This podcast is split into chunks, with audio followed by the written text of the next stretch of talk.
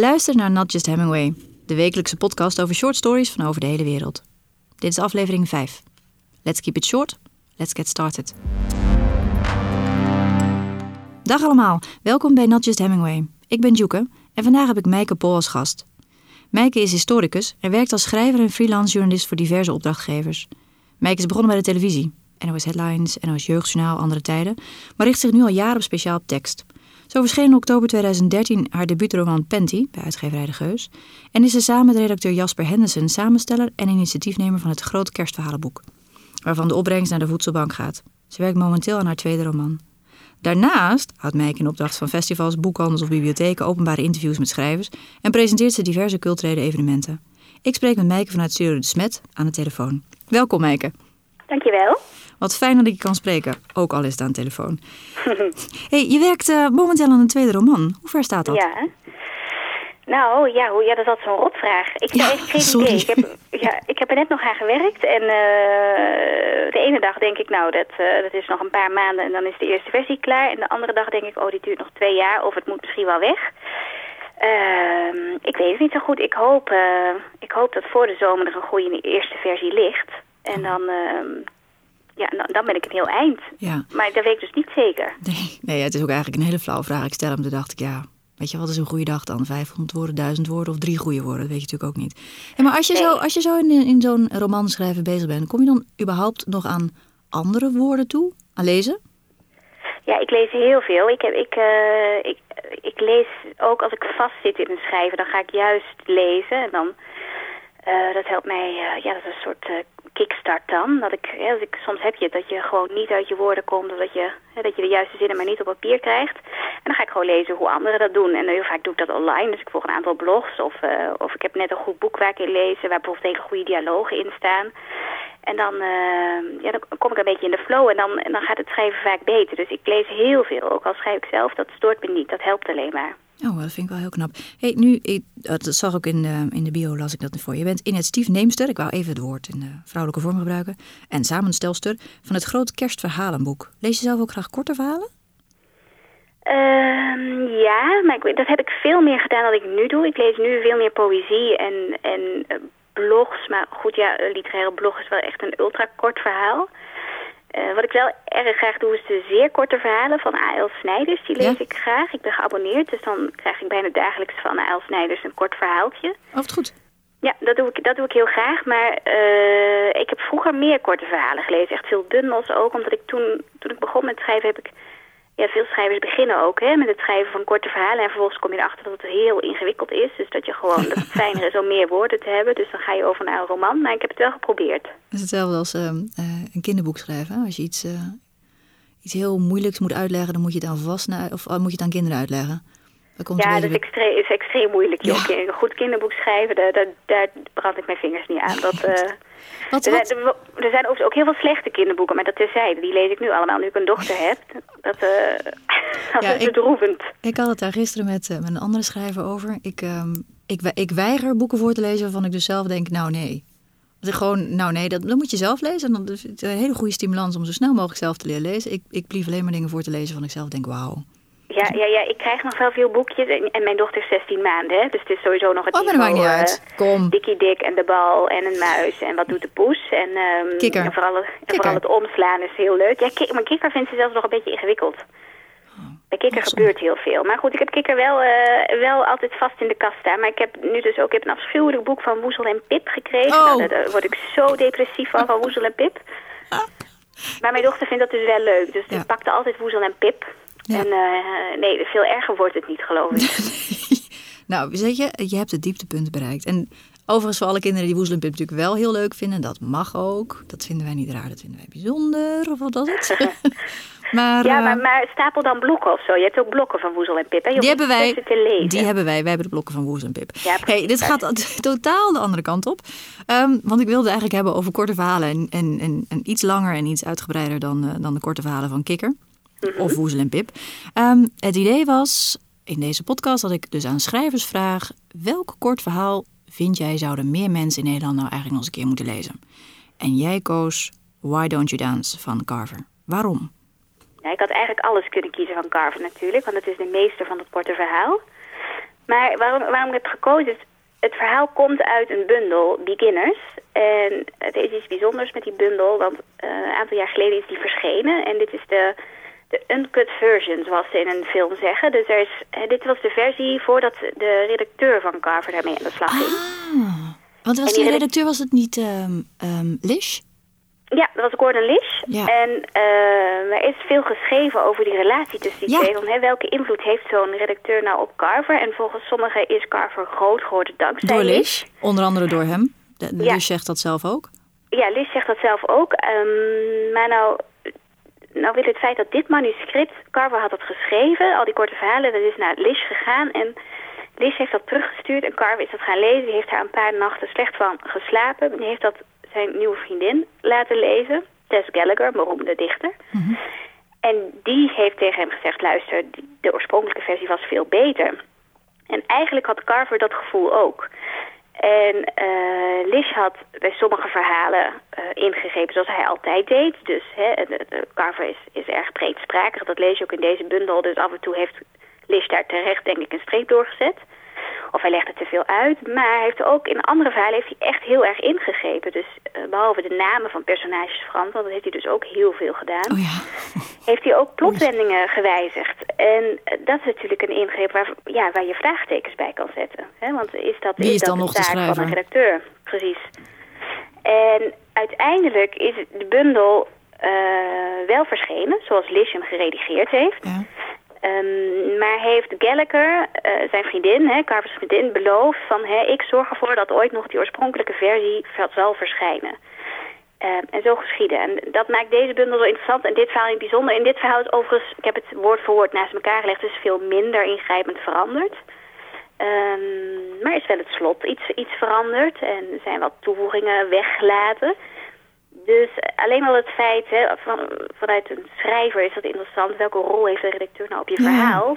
Vond ik dit verhaal interessant. Buiten het feit dat ook dit, dit heel goed geschreven is... en ik er niet helemaal uit ben welke versie ik nou beter vind. Ja, de, want ik heb... Um, ik had het verhaal een aantal jaar geleden gelezen... en ik heb het dus nu weer herlezen. Ja. Jouw versie. Ik heb nu jouw versie gelezen, want ik heb, had er zelf geen boek voor staan. Ik dacht, dat het einde kwam mij, één kwam mij niet uh, bekend voor. En ik heb toevallig laatst een interview gelezen met Lish... Hij is ook de, um, de redacteur geweest van Amy Hempel. Ik weet niet wie die kent, die kan echt fabuleus schrijven. Dus dat, nee, uh, ja, oh, nou, nou zeker. Um, zeker lezen. Ja, zeker eens een keer naar, naar op zoek gaan. En toen in, in, in de Paris Review stond een, een foto van inderdaad waar hij eens een keer met zijn rode pen doorheen was gegaan. Nou, dat was bijna van per bladzij bleef er soms maar een paragraaf over als je het allemaal op zou tellen. Ja. Zag er heel dramatisch uit. Maar goed, um, kun je even kort vertellen waar het over gaat voor mensen die het verhaal niet kennen? Ja, het verhaal, even zonder dat ik de clue weggeef. Um, het, het, is, het is een, een, een, vreemd verhaal, een mysterieus verhaal. Je, het is ook maar heel kort, maar tegelijkertijd gebeurt er ontzettend veel. Uh, je leest over Max, de hoofdpersoon. En die heeft zijn volledige huisraad uh, uh, op straat gezet. En, um, maar, dan niet, maar niet op straat gezet zoals in dozen voor het vuilnis, maar hij heeft gewoon zijn huis buiten neergezet. De lampjes aan, de televisie. Echt opgesteld, ja. ja. Dus zijn bed. En precies eigenlijk zoals het binnen stond, heeft hij buiten gezet. En vervolgens kijkt Max vanuit zijn huis naar wat er gebeurt. Hè. Wie gaat er stoppen? En, en vervolgens, niet veel later, stopt er een jong stel. En dan wordt uitgelegd dat dat stel ja, van plan is om samen te gaan wonen en weinig geld heeft. En die gaan kijken. Die gaan door die kamer op straat lopen en vinden het een beetje vreemd wat ze zien. Want hè, er is echt een kamer nagebouwd, maar aan de andere kant, ze hebben wel die spullen nodig. Dus ze hebben een bed nodig en de televisie, die doet het, die staat gewoon aan. En uiteindelijk belt, durft de jongen uh, contact te zoeken met Max. Want die zegt eerst van ja, ik, nou ja, ik weet het niet hoor of dit nou... Uh, ja, misschien moet ik het eens even gaan vragen. En het meisje zegt alsmaar ja, je moet eh, overal 10, 10 dollar minder blijven bieden. Zo werkt blijven het. afdingen, ja. Blijven afdingen, ja, ja, ja. En misschien moet ik maar eens even gaan kijken. En vervolgens komt Max naar buiten en uh, ontstaat er een gesprek met dat jonge stel. En langzaamaan wordt dat ongemak wat dat stel al voelde bij al die spullen op straat... wordt eigenlijk alleen maar groter door de, door de suggesties die hij doet.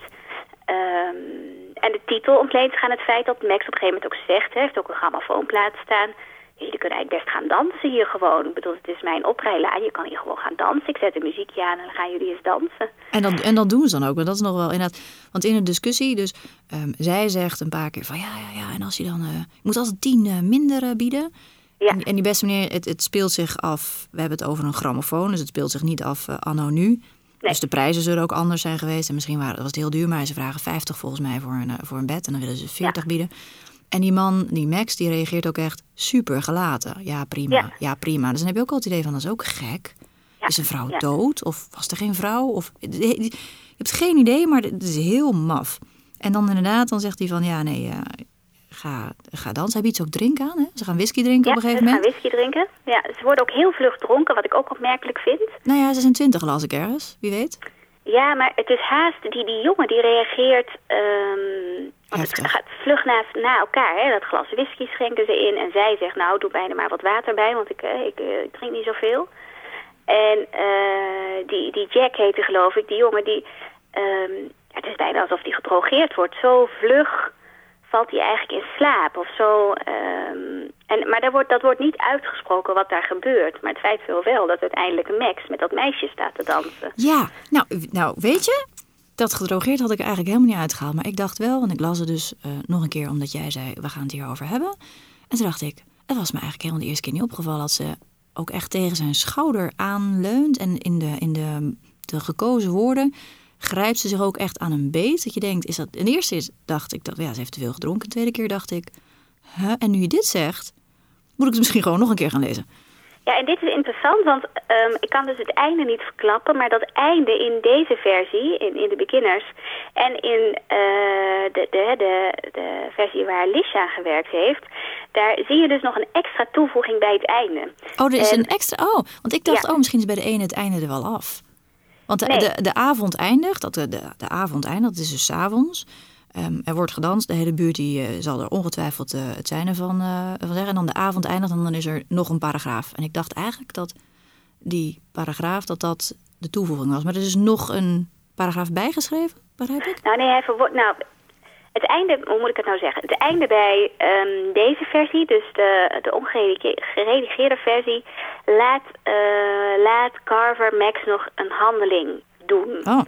Um, die is in de aangepaste versie weggelaten, maar daar uh, blikt uh, het meisje terug. Of zij, hè, zij zegt iets over wat er gebeurd is. En dat is anders verwoord dan in deze versie.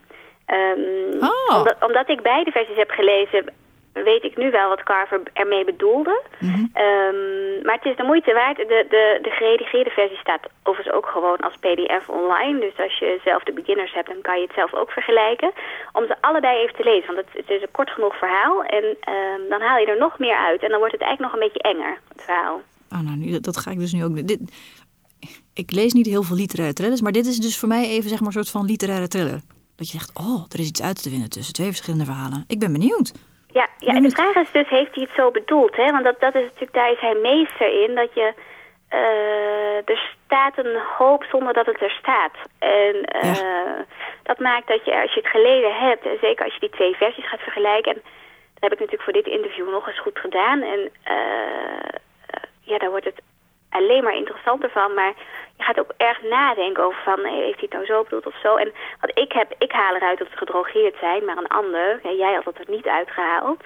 Um, en juist omdat hij zoveel suggestie wekt, maakt dat het interessant. Je kunt die vragen blijven stellen. Ja, ja precies, want nu je het zegt, denk ik, ja, ja, ja, ja, dat is eigenlijk een hele andere. Het is heel vreemd wat daar ja. gebeurt. Ja, het is het ook heel vreemd, maar ja, ja, goed, weet je, aan de andere kant, grappig. Ik ga hem straks nog een keer... Um, ik ga hem straks nog een keer lezen en ik ga inderdaad kijken of ik uh, wat dus kan, zeg je net, of ik online de, de wel geredigeerde versie erbij kan ja, trekken. Ja, je kunt ze echt. En soms gaat het, en dat vind ik dan ook interessant, soms zie je, dus je ziet heel goed hoe zo'n redacteur te werk gaat in zo'n verhaal. Um, bij de versie, hè, want we zeiden net, alles doet het hè, op straat. De televisie doet het, de grammofoon, daar heb je ja. elektriciteit voor nodig. Ja. Dat wordt in deze versie niet uitgelegd. Mhm. Mm -hmm. Alles doet het gewoon opeens. In die versie waar Lisha gewerkt heeft, staat gewoon even simpel de toevoeging dat er een verlengsnoer uit het raam hangt. Ja. Um, dus behalve dat Lish op taal kijkt, kijkt hij ook nog op Haalbaarheid. snappen mensen dit. Ja. Hè? Moet ik het niet nog even met één zin, één zin uitleggen? Ja. Oh, wat goed. Hm. Hey, weet jij nog wanneer je dit verhaal voor het eerst las? Of weet je, kun je nog herinneren de eerste keer dat je dit verhaal las? Ja, toen ik het kocht, ik heb erover na zitten denken. Ik heb dit, deze bundel um, in een van de mooiste boekhandels van Europa gekocht. Bij Shakespeare Company in Parijs. um, en dat zal een jaar of, nou, zes, zeven geleden geweest zijn. Ja. Eh, toen, ik, eh, toen had ik natuurlijk al van Carver gehoord, maar ik had nog nooit iets van hem gelezen. En toen dacht ik, nou, eh, in Parijs hadden ze al zijn bundels staan. En toen heb ik deze gekocht zonder dat ik wist, zonder dat dat verhaal over Lish wist. En ik, ik dacht gewoon, nou, volgens mij, dit is, dit is een van de bekendste, laat ik hier maar eens mee beginnen. Ehm, en toen heb ik het voor het eerst gelezen. En later heb ik het herlezen nog een keer. Met ook het, toen ik het verhaal achter wel wist. En toen inderdaad mensen zeiden... ja, eigenlijk is Carver groot geworden door Lish. Toen vroeg ik me af, ja, is dat nou zo? Was het niet gewoon al een briljant schrijver? Waarvan ik denk, ja, het was een briljant schrijver. Ehm, maar Maar moeten schrijver- afgepoetst worden. Ja, eh, eh, ook briljante schrijvers hebben af en toe een redacteur nodig. Alleen Lish eh, neemt die, ja, gaat soms te veel op de stoel van de schrijver zitten, denk ik. En toen heb ik het gelezen, herlezen en nu hiervoor weer een keer gelezen. Ik denk dat dit de derde keer was dat ik het heb gelezen. Ja, grappig. En heb je die, dus je hebt toen dat boek gekocht. Lees je dat dan van, van cover to cover? Lees je, begin je bij het eerste verhaal en lees je door naar het einde? Of pak je er zo nu en dan eens een uit? Nee, dat laatste. Ik pak er af en toe eens een verhaal uit. En ehm, ik, ik, heb, ik heb dat wel eens staan bij korte verhalen. Als ik, als ik wist van bevriende auteurs... Die hebben natuurlijk, er wordt wel nagedacht over de compositie en over Ja. hè, het verloop ja, van precies. En daar vraag ik het ook. bundel. Ja. En, maar ehm, heel eerlijk, dat heb ik bij Carver niet gedaan. Nee. Ik, ben, ik, heb hem moeten, ik heb ja. hem moeten lezen voor, eh, of moeten, ik heb hem mogen lezen. Voor, ehm, ik heb schrijversacademie gedaan in, in Antwerpen. Ja, En, maar, maar dan is het, mijn docent Nederlands op de middelbare school zei altijd, ik ben dol op aspergesoep. Maar als het seizoen voorbij is, dan is het ook wel tijd voor iets anders. Dat had ik wel, want een, het is een fantastisch, vind ik, hij kan heel goed schrijven. Maar als je drie keer zo'n zo'n gevoel hebt dat je nog, eigenlijk nog wel een dag kan nadenken over wat er nu eigenlijk gebeurd is, is dat dus te veel. Dus dan kun je maximaal één zo'n verhaal per dag ja. maximaal lezen. hè. Dan is het gewoon, ja zelfs dat anders is te veel aspergesoep. vind ik. Ja. ja. Ja, precies. Nee, ik vind wel dat je, dat je ehm, ik probeer mezelf wel te dwingen om, want je zegt nou bij een opleiding, hè, bij opleidingen lees je iets en krijg je vragen mee en word je gedwongen om na te denken over het verhaal, waardoor het per definitie interessanter wordt. Of het, of het nou, of je het nou een verhaal is wat je aanspreekt of niet, maar doordat je over nadenkt en, en nadenkt over betekenis en de plaats van dingen, eh, krijgt het een extra lading mee. En dat vind ik bij Carver ook. Dat die verhalen zijn zo kort, maar staan zo vol met, met Ja, verwijzingen. met- en met dingen die er je niet staan. Ja, Die verhalen staan zo vol met dingen die er niet staan. Dat is echt zo knap. ja daar, daar geef jezelf een weekje per verhaal of zo. Ja. Ja. Kom er even van. Ja, precies. precies. Ik, ehm, ik moet alweer gaan afronden. Laatste vraag. Wat lees je nu? Ik lees nu een boek van een Brabantse auteur, Martijn Meggers eh, heet hij. Eh Sputnik heeft hij geschreven. Het is uitgekomen bij Neigen van Ditmar vorige maand. Ja, En ik heb Martijn Meggers geprogrammeerd op een literair festival in Tilburg dat ik programmeer, Tilt. Ehm, en eh, ik probeer natuurlijk alles te lezen van alle auteurs die komen. Dus Martijn is nu aan de beurt. Nou, ik heb het in ieder geval even opgeschreven. Dan kan ik dat misschien eh, ook gaan, nog eh, gaan lezen. Ehm dankjewel dat je, dat je mee wilde werken. Dit was Not Just Hemingway, de podcast over korte verhalen. Kom gerust vaker terug. Subscribe via iTunes of YouTube. Ga naar www.notjusthemingway.com en volg ons op Twitter, @notjusthemingway, voor meer short story love.